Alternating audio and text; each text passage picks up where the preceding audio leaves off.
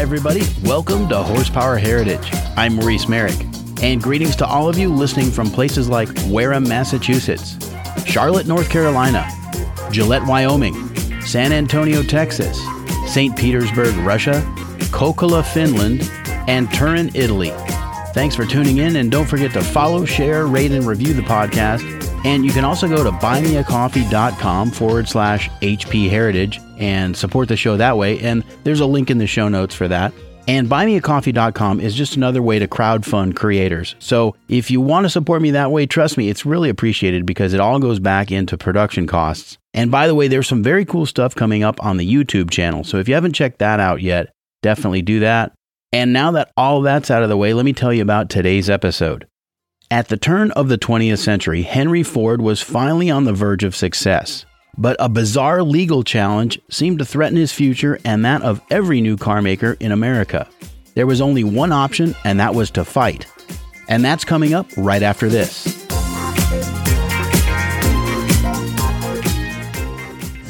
This episode of Horsepower Heritage is sponsored by Model Citizen Diecast. Maybe you can't afford that Shelby 289 Cobra or that Porsche 356 Speedster, but having a scale model on the shelf is easy with Model Citizen Diecast. They stock collector grade scale models in 143rd scale, 118th scale, and even the massive 1/8 scale masterpieces from the Amalgam collection. And if you use the promo code HERITAGE at checkout, they'll give you 10% off your order. Limitations apply. Just visit modelcitizendiecast.com and check out their great selection from race cars to classic cars and everything in between. Model Citizen Diecast, because your inner child still wants to play with cars.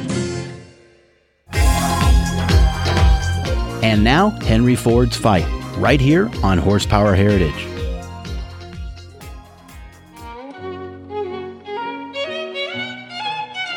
Detroit, Michigan, June 1896. Inside a little brick shed behind 58 Bagley Avenue, a young man took an axe from his workbench and began to chop away at the building's wooden door frame. When that was done, he turned the axe around and he started knocking bricks out of the wall. When he was satisfied with his work, he put the axe aside, wiped his brow, and turned around to push his new invention through the doorway. He'd been working on this contraption for the better part of three years, and he must have chuckled to himself that in all that time he hadn't thought about fitting it through the door when he was done. But then it was time to see if all his work had been worth the trouble. So he turned on the power switch, choked the intake with his thumb, and spun the flywheel by hand. The engine coughed and then rumbled to life. The man climbed aboard, engaged the drive belt, and drove his motor car down the street into the darkness. The man's name was Henry Ford, and at nearly 33 years old, he was finally on his way. Ford had been tinkering on mechanical things for many years. By day, he worked at the Edison Illuminating Company, eventually becoming the chief engineer. But by night, he'd worked in secret on his horseless carriage with the little four stroke two cylinder and bicycle wheels. In the years to come, he would change the course of world history. But just one year before all this, something happened that would threaten to stop Ford in his tracks before he sold a single car or before he even formed his first company and in fact, the impact would be felt by the entire American auto industry. In 1895, the United States Patent and Trademark Office had granted a patent on the gasoline powered automobile to one George B. Selden of Rochester, New York. Selden was a Civil War veteran and a patent attorney who took an interest in mechanical engineering, and he invented a machine for making barrel hoops. He showed this invention at the Centennial Exposition of 1876 in Philadelphia,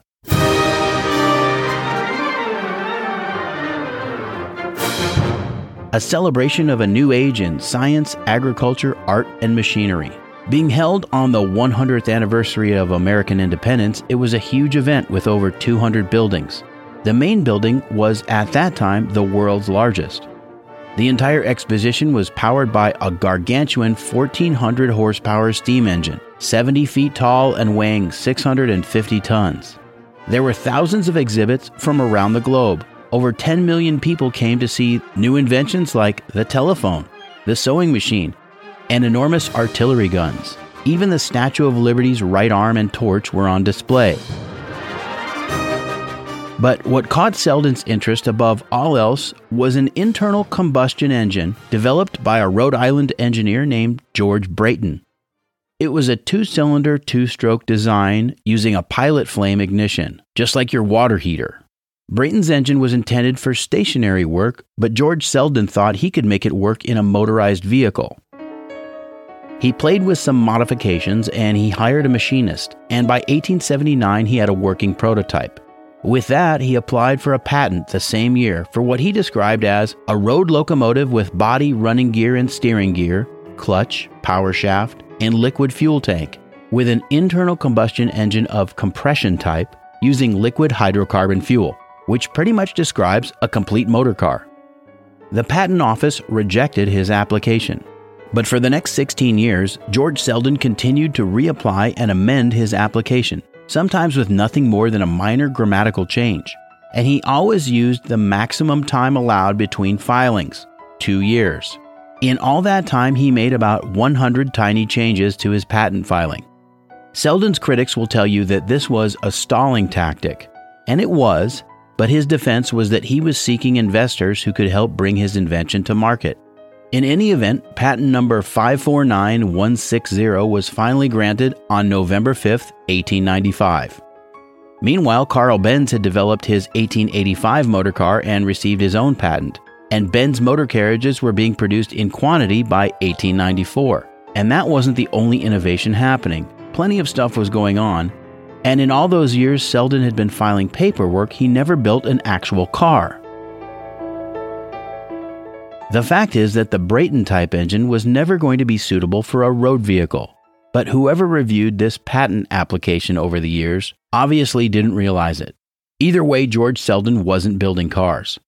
And he probably would have faded into obscurity if it weren't for a New York City bigwig named William C. Whitney. The Whitney family was an American industrial dynasty they were in steamship lines, coal, oil, the steel industry, and politics. William Whitney was a graduate of Yale University. He was the Secretary of the Navy during the 1880s, and he raised thoroughbred racehorses. During a blizzard that hit New York City in the winter of 1899, Whitney noticed that the traffic was struggling to make any progress on the icy, snowbound streets. The horse and carriage jobs were bogged down, and streetcar wheels were slipping on their rails, even with sand thrown down for traction. But a small new fleet of electric taxicabs were moving along just fine. They had the power and the torque to push on through the snow. Thinking then that electric cars were the future, Whitney quickly bought out the company and planned to corner the market in public transportation, which at that time was still largely operated by private businesses in every major city. Within months, Whitney and a group of investors began to lay the groundwork, setting up corporations in New York, Philadelphia, Boston, and Chicago.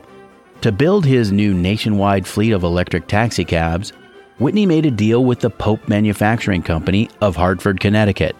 Pope made bicycles and their own gasoline and electric cars, so they had the engineering experience. There was one problem with this plan, though, and that was the Selden patent. According to one of the young men at the Pope Company, the patent stood in the way of anyone who was building or planning to build just about any kind of gasoline powered car in the United States. And even though Whitney was convinced that electric cars were going to dominate and he wasn't really interested in the internal combustion engine at all, he had already been burned by patent infringement claims in other ventures. So he was cautious to avoid more of that unpleasant business. In the four years since his patent had been awarded, though, George Selden still hadn't built a car or made any progress in finding investors. So when W.C. Whitney offered him a royalty of $15 per car and a $5,000 minimum annual dividend, he jumped at the opportunity. With Whitney now in control, they started sending threatening letters to other car makers either pay us a royalty or face a lawsuit. The Winton Motor Carriage Company was one of the first to find itself in their crosshairs and Winton refused to cooperate, but the judge ruled in Selden's favor.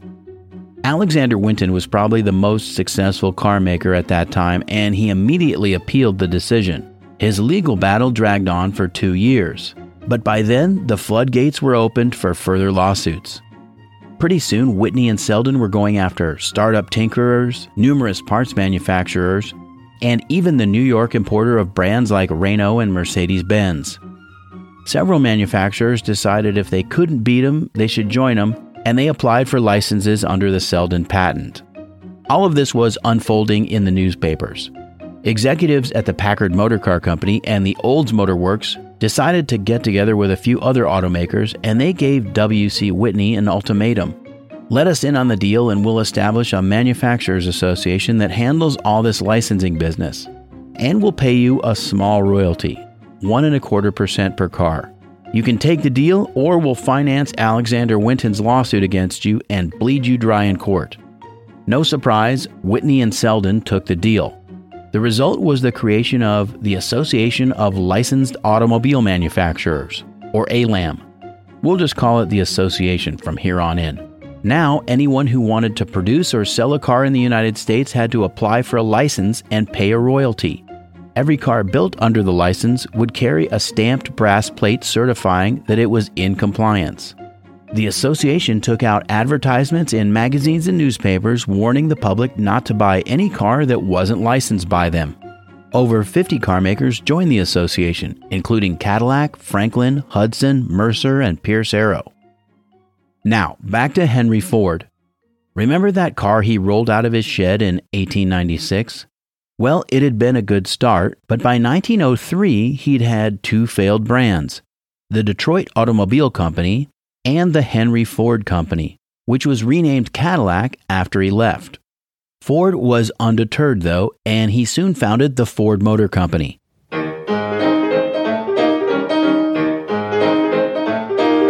He even applied for membership in the association, but he was turned down because they said he was merely an assembler of motor cars and not a true manufacturer, and he should get himself established before they considered granting him a license.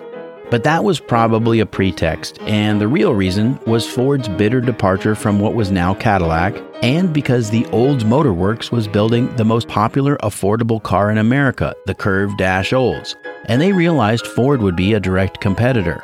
So Henry Ford simply carried on, and he began selling his two cylinder Model A runabout in the summer of 1903. He knew the lawsuit was coming, so he decided to fire the first shot. Ford published an open letter in newspapers asserting that the claims made under the Selden patent had no foundation in fact, and they amounted to a monopoly on the industry. And then he really let loose, saying, quote, we do not, therefore, propose to respect any such claims and shall defend not only ourselves, but our agents and customers to the fullest extent. And in taking this stand, we cannot conscientiously feel that Mr. Selden ever added anything to the art in which we are engaged. We believe that the art would have been just as far advanced today if Mr. Selden had never been born, that he made no discovery and gave none to the world. So there. I added that part. A couple weeks later, the association sued Henry Ford and his New York distributor in federal court. His defiance seemed to be a bold move considering it appeared he had the entire U.S. auto industry against him. There were millions of dollars changing hands, and that was a big war chest for the association, and they were playing for keeps. They mounted a smear campaign, taking out ads warning anyone not to buy a Ford or they'd find themselves in court. Ford countered with his own newspaper ads, mocking the association's threats and offering to indemnify anyone who purchased a Ford motor car. And his car was $600 cheaper than any car licensed by the association, so his customers were going to save that much right off the bat. This was at a time, by the way, when American public opinion was strongly opposed to monopolies and antitrust legislation had been passed. And a trust was basically defined as a consortium of business interests that work together to shut anyone else out of a given industry. So many people saw Ford's defiance as a battle of David versus Goliath, and his public support grew. But in fact, Henry Ford was risking almost nothing. He was spending less on his legal defense than it would cost him to license his cars through the association. And he knew that anyone who truly understood motor cars could see the situation for what it was. The Selden patent was flimsy, and the whole thing was just a shakedown operation from the start. The worst that could happen is that the case dragged out until the Selden patent expired in 1912. So Ford basically held all the cards, and now he just needed to convince a judge. In court, both sides mounted a fervent case. It got highly technical, with scores of witnesses testifying about the smallest of details and the history of patents for self propelled vehicles. And by the way, I should mention at this point in history, 1903, 1904, we were just getting to a point where the internal combustion engine was becoming dominant. But up until then, it was kind of an evenly divided race between steam power, electricity, or gasoline. Also, the French car maker Panhard and Levasseur was being sued along with Ford, and they too put up a strong defense. The battle dragged on for years. The plaintiffs finally even built a Selden car, specifically as an exhibit for the trial. But it's funny because they couldn't have been bothered to do that for the open marketplace years before, which shows you how little confidence they really had in it. This whole thing was just a mechanism to line their pockets and control the industry. Anyway, they built this Selden car as an exhibit, and Ford offered his own cars as exhibits, and they embarrassed the crude Selden car. So none of this was slowing him down. In 1908, Ford released the Model T, which became a big hit. But then in 1909, the case was decided, and the judge ruled against Henry Ford. The decision showed that the judge really didn't understand the differences between internal combustion engine designs, and Ford filed an appeal. Two years later, the appeals court judge overturned the prior decision, and here's what it came down to. George Selden's patent for the motor car described the use of a Brayton engine, which is totally unsuited to automobiles. And everyone knew it, but Ford's engines were a four stroke design, which had become the industry standard. And therefore, Henry Ford had never infringed on the Selden patent. And that was that. The patent expired the following year, and George Selden went on to manufacture his own cars and trucks, and he died in 1921.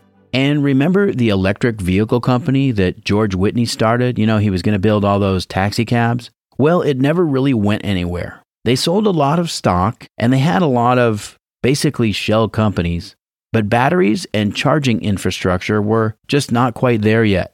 And they kept trying to convince people to invest more money. They just needed a little bit more to get over whatever problem they were having at that given point. I think they were really distracted by the whole Ford lawsuit, and the electric vehicle company ran out of juice. And the internal combustion engine was obviously the dominant choice of power plant by that time. And Henry Ford's Model T became the top selling vehicle in the world. And from that point forward, he worked to make the Ford Motor Company self contained so he could never be held hostage by any outside interests. None of this was obvious on the day he took an axe to the doorframe of the shed at 58 Bagley Avenue in 1896, but nevertheless, it was the beginning of an automotive empire.